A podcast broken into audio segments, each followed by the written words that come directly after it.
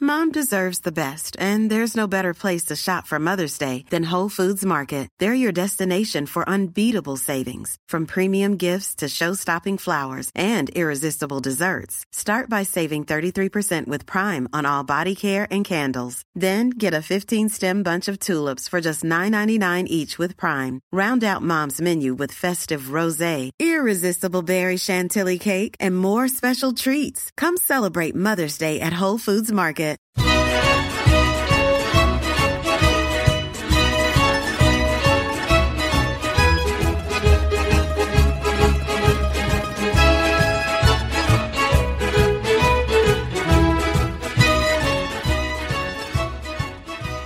And welcome to another edition of the Forza Napoli Calcio podcast.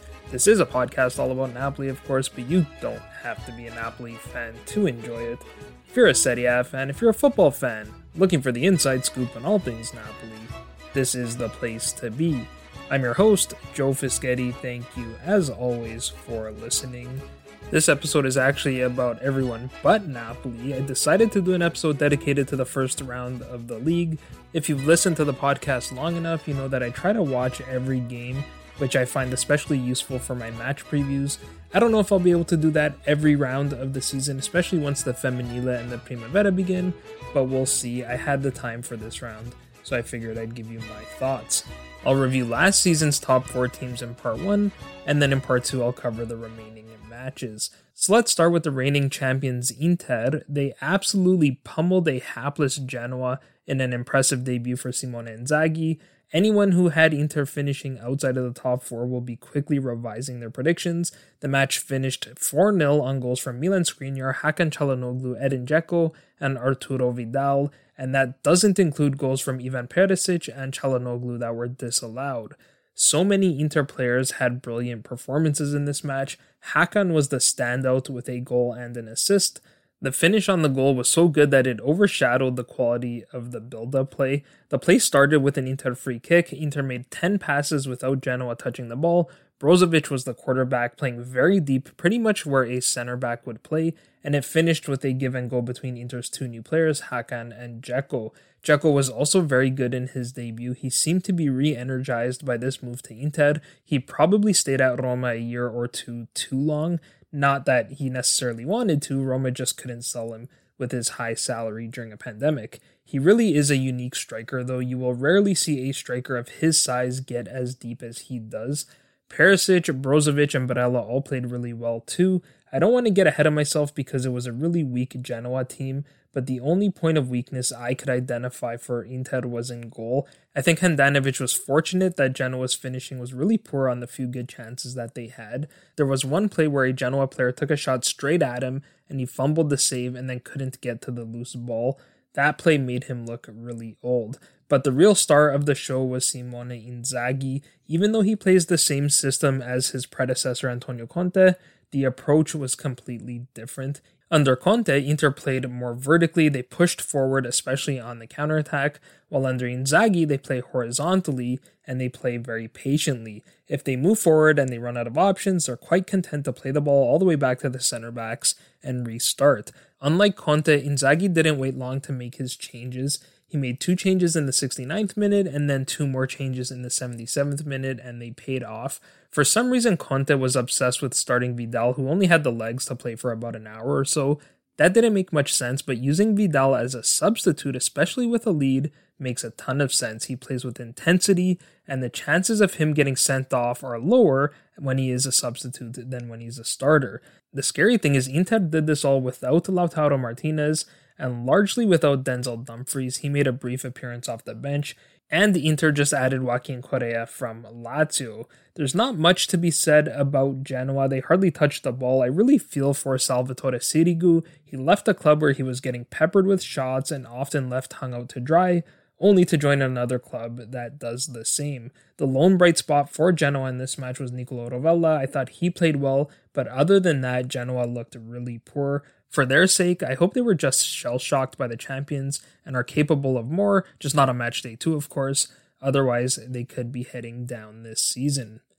Let's move to the other side of Milan, where AC Milan beat Sampdoria 1 0. Brahim Diaz scored the only goal of this match. I thought he played really well in the match, wearing the number 10 no less. He was very lively, though I do think Audero should have done better on the goal. The goal started with a long ball by Mike Maignan for Davide Calabria on the right wing that Tommaso Augello dealt with really poorly. Maignan was clearly the standout Milan player in this match, both for his passing and his shot stopping.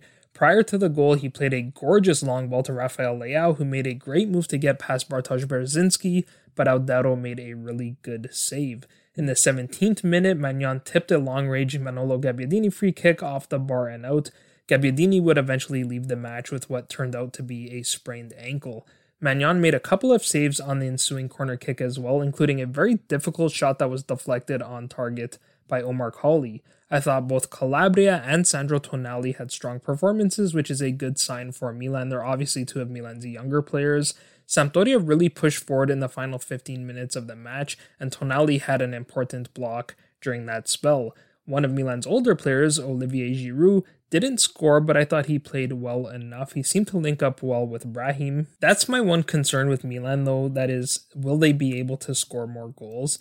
They depended heavily on Ibrahimovic for goals last season, but who knows how many games he will play this season. Presumably, they expect Giroud to pick up the slack, and I think he's certainly capable of doing that. They probably hope Theo Hernandez scores a few as well. He came close to scoring in this one, but Audero made a really nice save. The rebound fell for Rade Krunic, who should have doubled Milan's lead, but his shot hit the outside of the goal. Besides the goal, Audero actually had a really strong performance. He made another really good save on Giroud that was called offside, but I think had that gone in, there would have been a very close VAR review. Speaking of young talent, Mikkel Damsgaard showed once again what a talent he is. He's an exciting player, he's very technical. We saw that in the Euros, and we saw it again in this match, dribbling past a few Milan players. Finally, Alessandro Florenzi made his Milan debut with about 10 minutes left to play. So, all in all, this wasn't the best performance for Milan, but that's understandable in the first round of the season. At this stage, you take the wins however they come, while you work out the kinks in the squad, which are only exacerbated by the Euros and the Copa America, and so on. Atalanta beat Torino 2 1 on goals from Luis Muriel and Roberto Piccoli, Il Gallo Andrea Belotti scored the lone goal for Torino. This was not a typical Atalanta performance. They seem to lack that intensity, that urgency, that killer instinct that we've come to expect from them. The one consistent from last season was Luis Muriel's goal. This guy seems to score every time he plays, and more often than not, they're beautiful goals. On this play, he actually intercepted Josip Ilicic's pass, which was intended for Joakim Mæhle, cut in on his left foot and fired an absolute rocket past Vanya Milinkovic Savic. Savic assumed the starting role when Sirigu departed.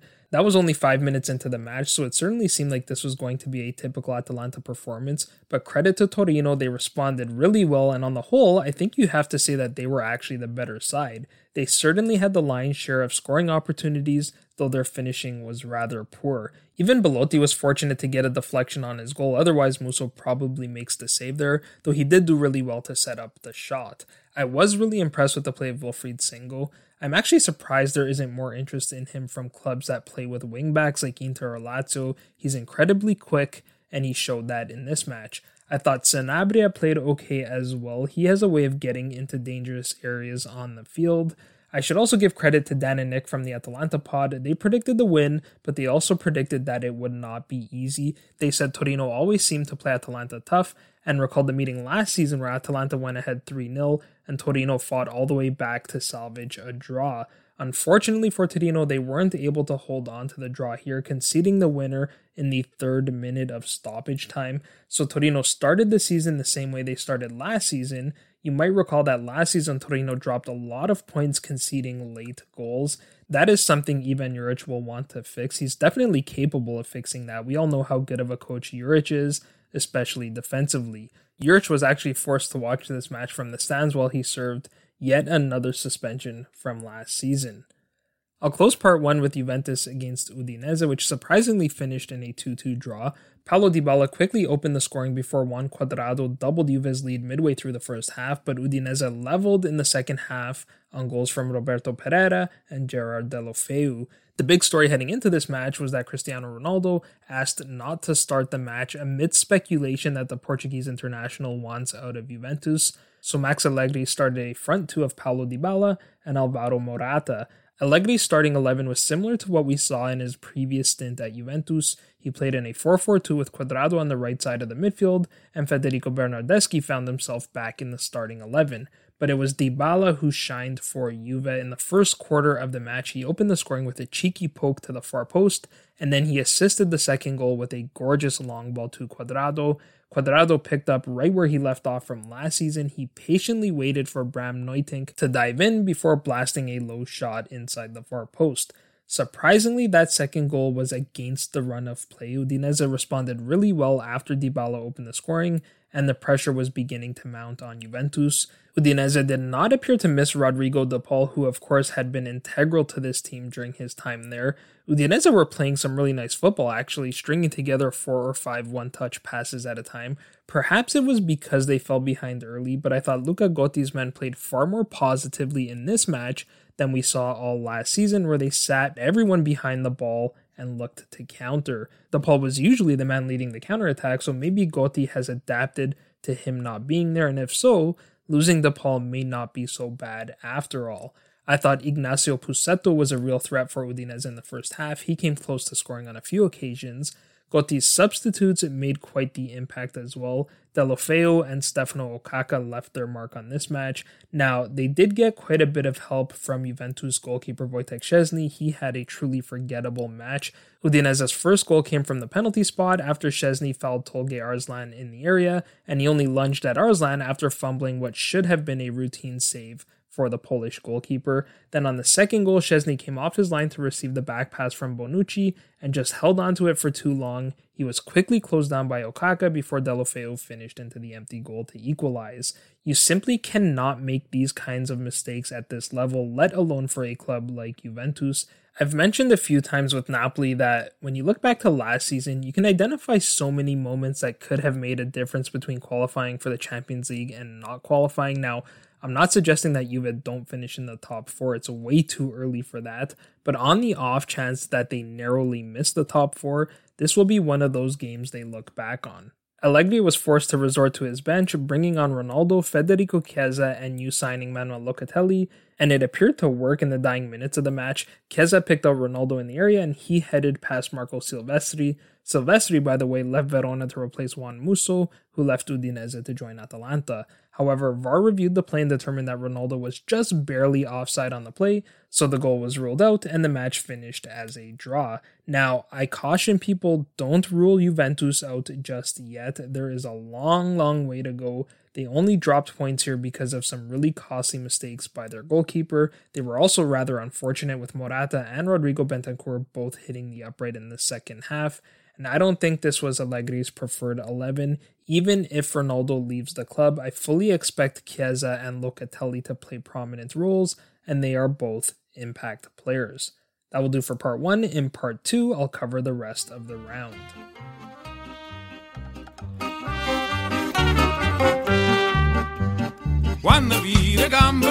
Mai, non d'abilisi no so coraggio si è lungo e asciugar drom in da stu viaggio di nom. Non pensi arrivare sempre prima e là.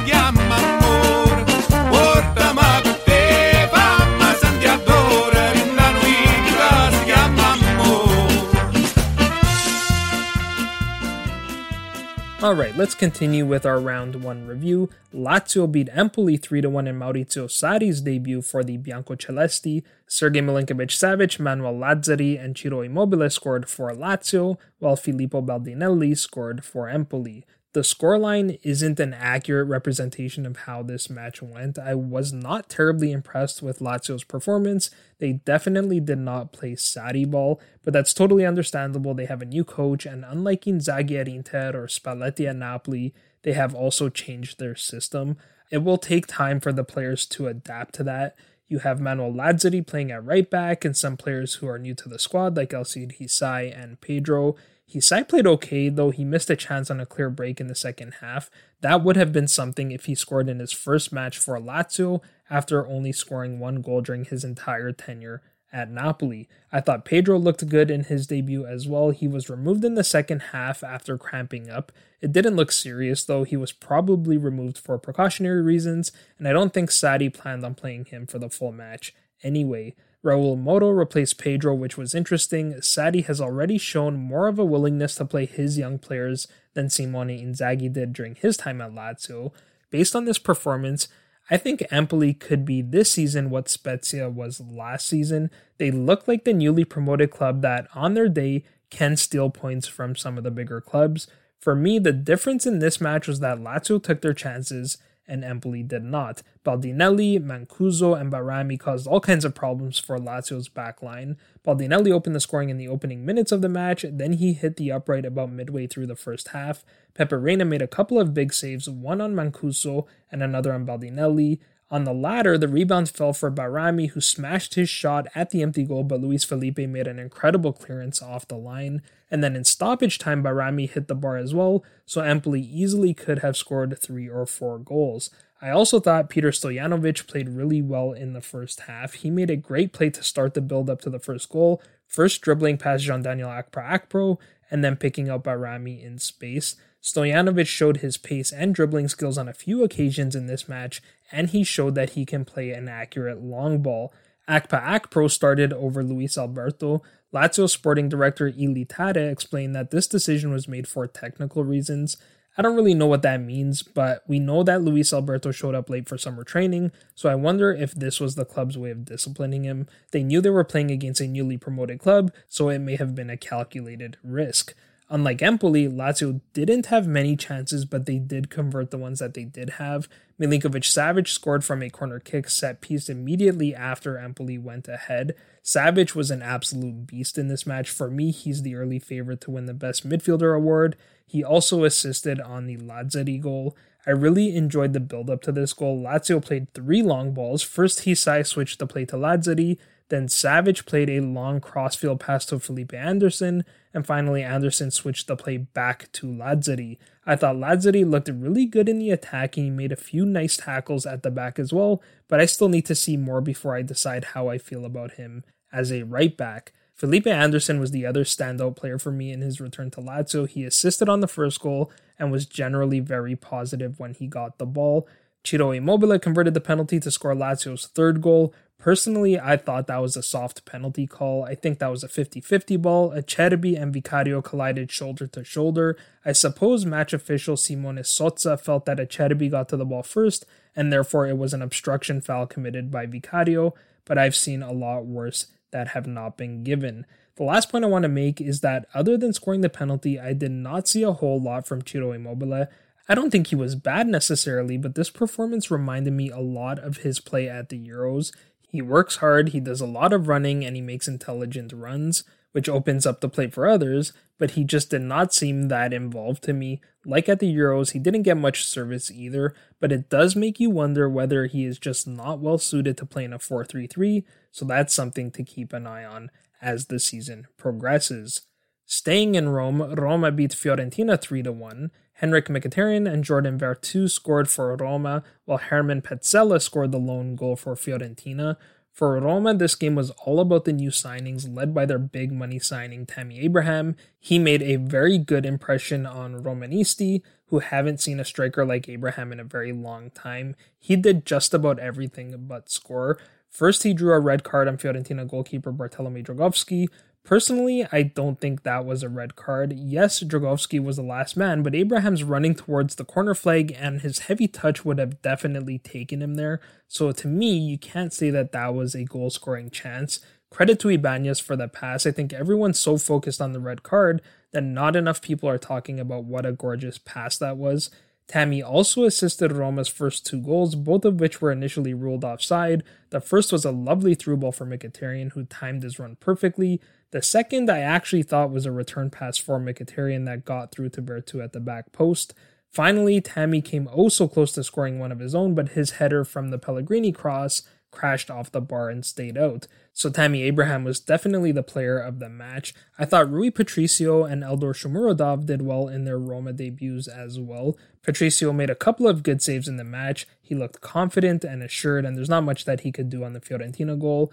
That was a well worked set piece. Pulgar played a great ball into the area. Pezzella did well to outmuscle Cristante. His first touch was superb, and Patricio didn't stand a chance on the finish. Patricio definitely seems like an upgrade over Pau Lopez and Antonio Mirante, so it seems like Roma have addressed one of their biggest weaknesses.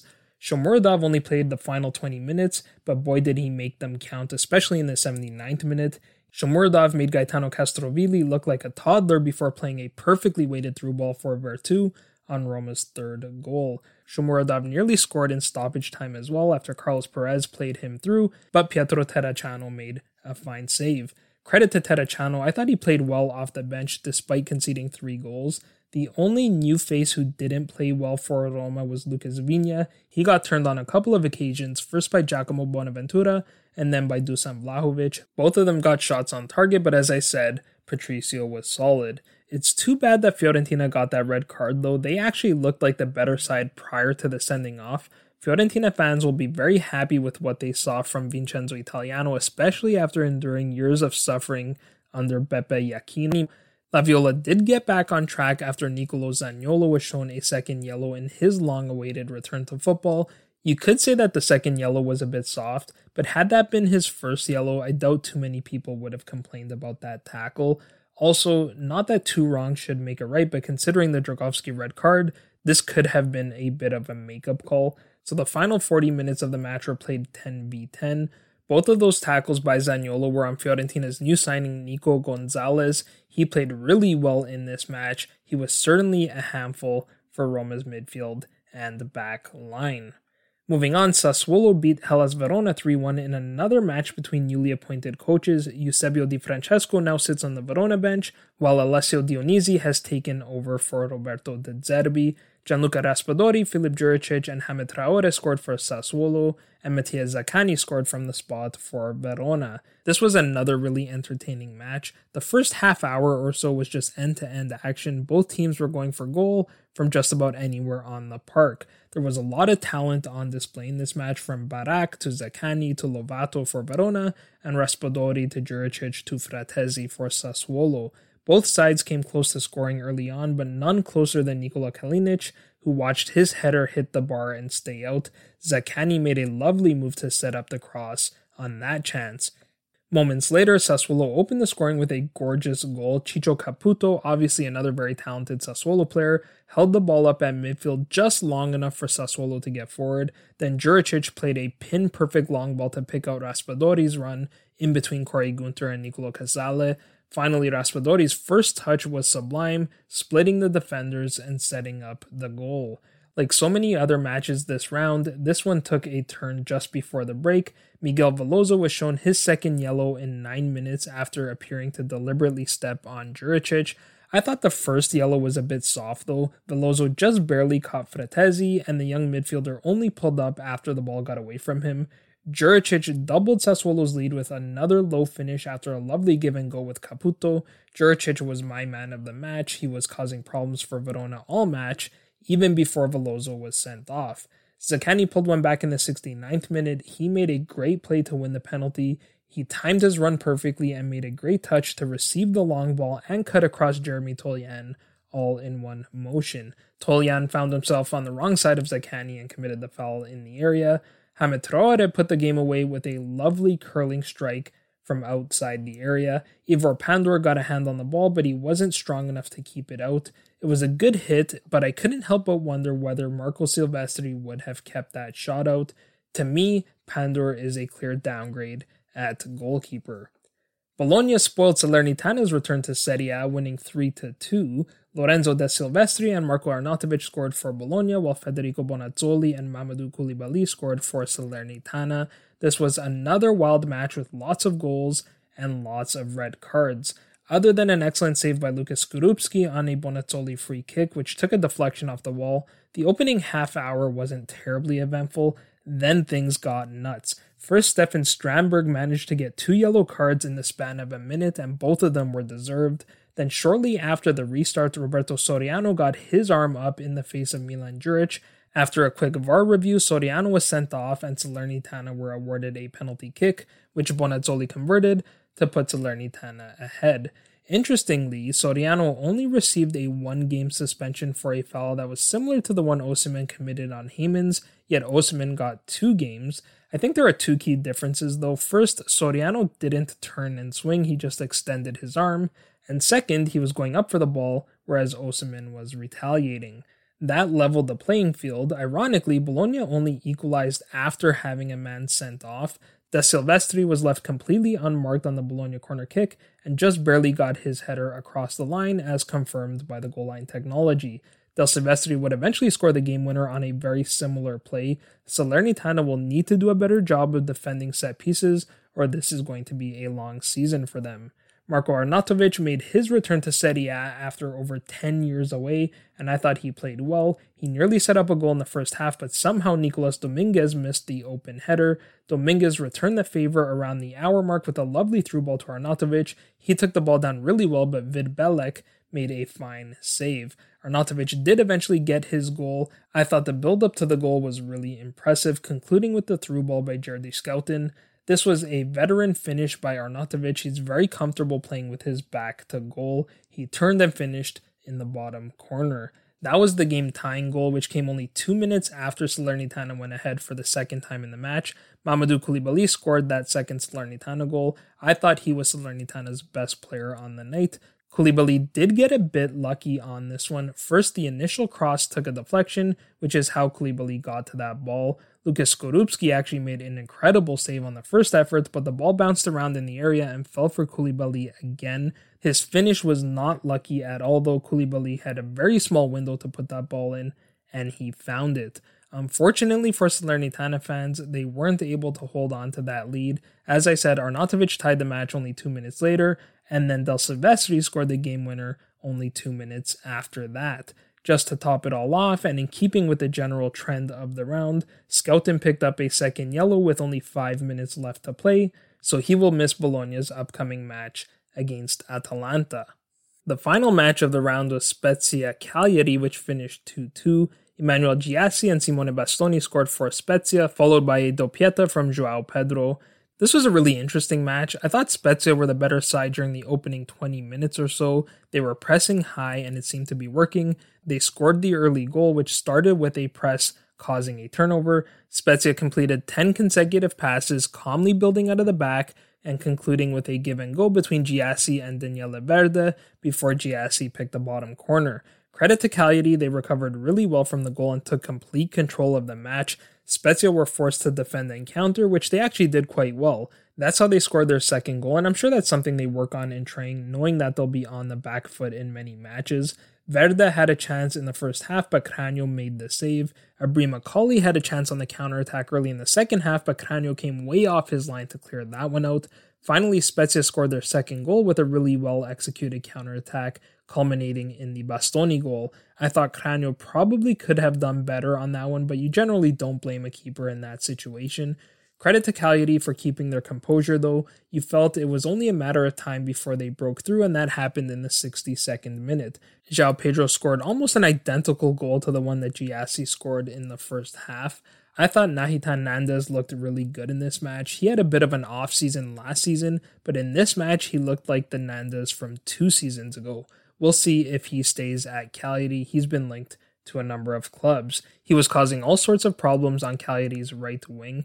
He should have had an assist in the opening minutes of the second half, but somehow Pavoletti missed from point blank range. Pavoletti made up for it though about midway through the half, winning a penalty kick. There was a bit of controversy on the play immediately before the Cagliari attack. Spezia got forward and Sebastian Walukiewicz appeared to get his hands up on Gyasi in the area. Gyasi went to ground, but the penalty wasn't given. Cagliari came back the other way, and Jeroen Zoet got to the ball late, fouling Pavoletti in the process. Zoet had a dreadful game. He did not look assured at all. On a few Cagliari corner kicks, which were really well taken by Razvan Marin, Zoet came out and only got a piece of the ball. Spezia were fortunate not to be punished on some of those plays.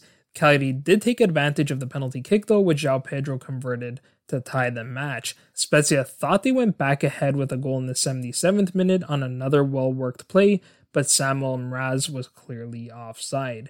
Even though Spezia had a 2 0 lead and would have loved to win this match, I think a draw is still a decent result for a club who will probably be fighting for survival again this season. So that will do it for this week's review. I hope you enjoyed it. If you did, please share it with a friend and leave us a five star rating on your favorite podcast platform. As always, if you need to get a hold of me, you can find me on Twitter at Joe underscore Fischetti5, or you can find the podcast on Twitter, Instagram, and Facebook at Forza Pod. I'll be back very soon with a mini episode to preview our match on Sunday against Genoa. But until next time, I'm Joe Fischetti. Forza Napoli sempre!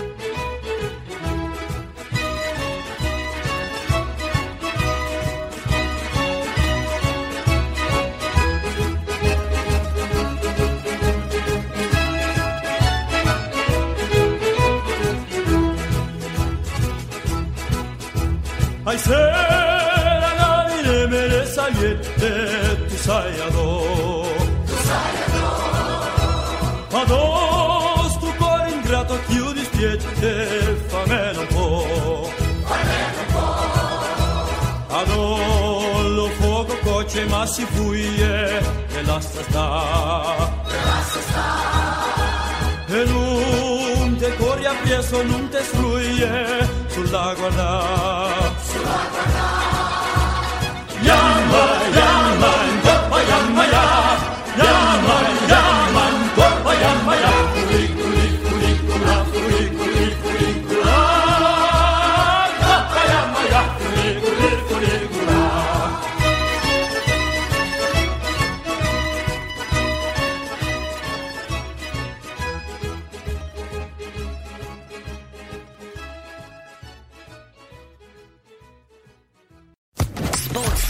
Podcast Network.